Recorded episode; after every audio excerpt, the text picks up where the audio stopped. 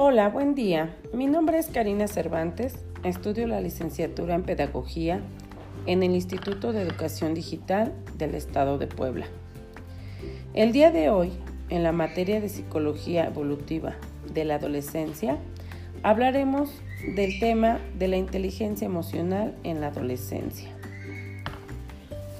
Pero, ¿qué es la inteligencia emocional?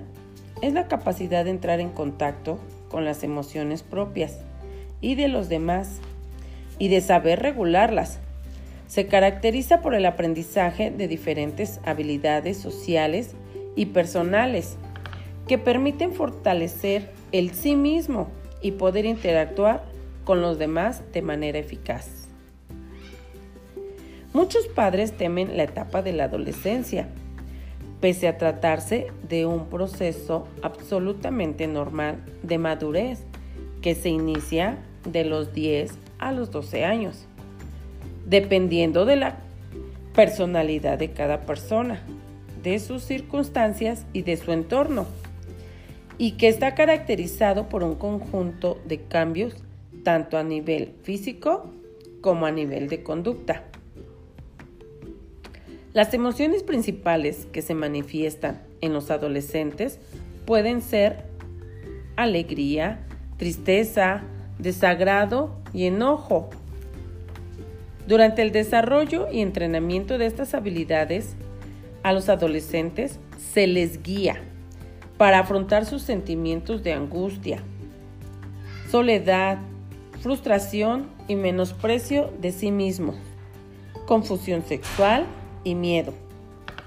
La inteligencia emocional sirve para prevenir conductas como el consumo de drogas, promiscuidad sexual, trastornos alimentarios, actividades antisociales y tendencias suicidas. La inteligencia emocional adquiere en esta etapa un papel muy importante y como tal, hay algunos aspectos que debemos tener en cuenta para apoyarlos.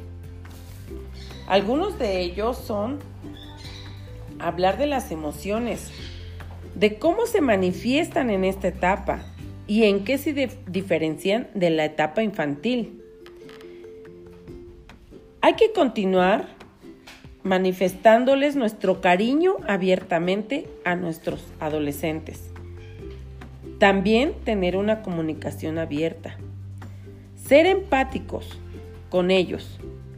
¿Cómo? Escucharlos activamente, ponerles atención al lenguaje corporal, el tono y la inflexión de su voz y sus expresiones faciales. Todo lo que transmita es muy importante para nosotros y ver qué les está pasando.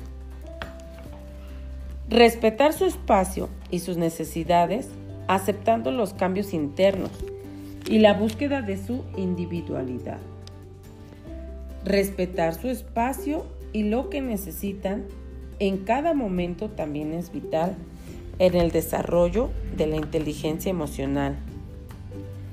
Ellos quieren ser libres en esta etapa, pero también hay que estar al pendiente de ellos. Quieren ser individualistas, pero no hay que dejarles tanto estar solos porque pueden correr peligro.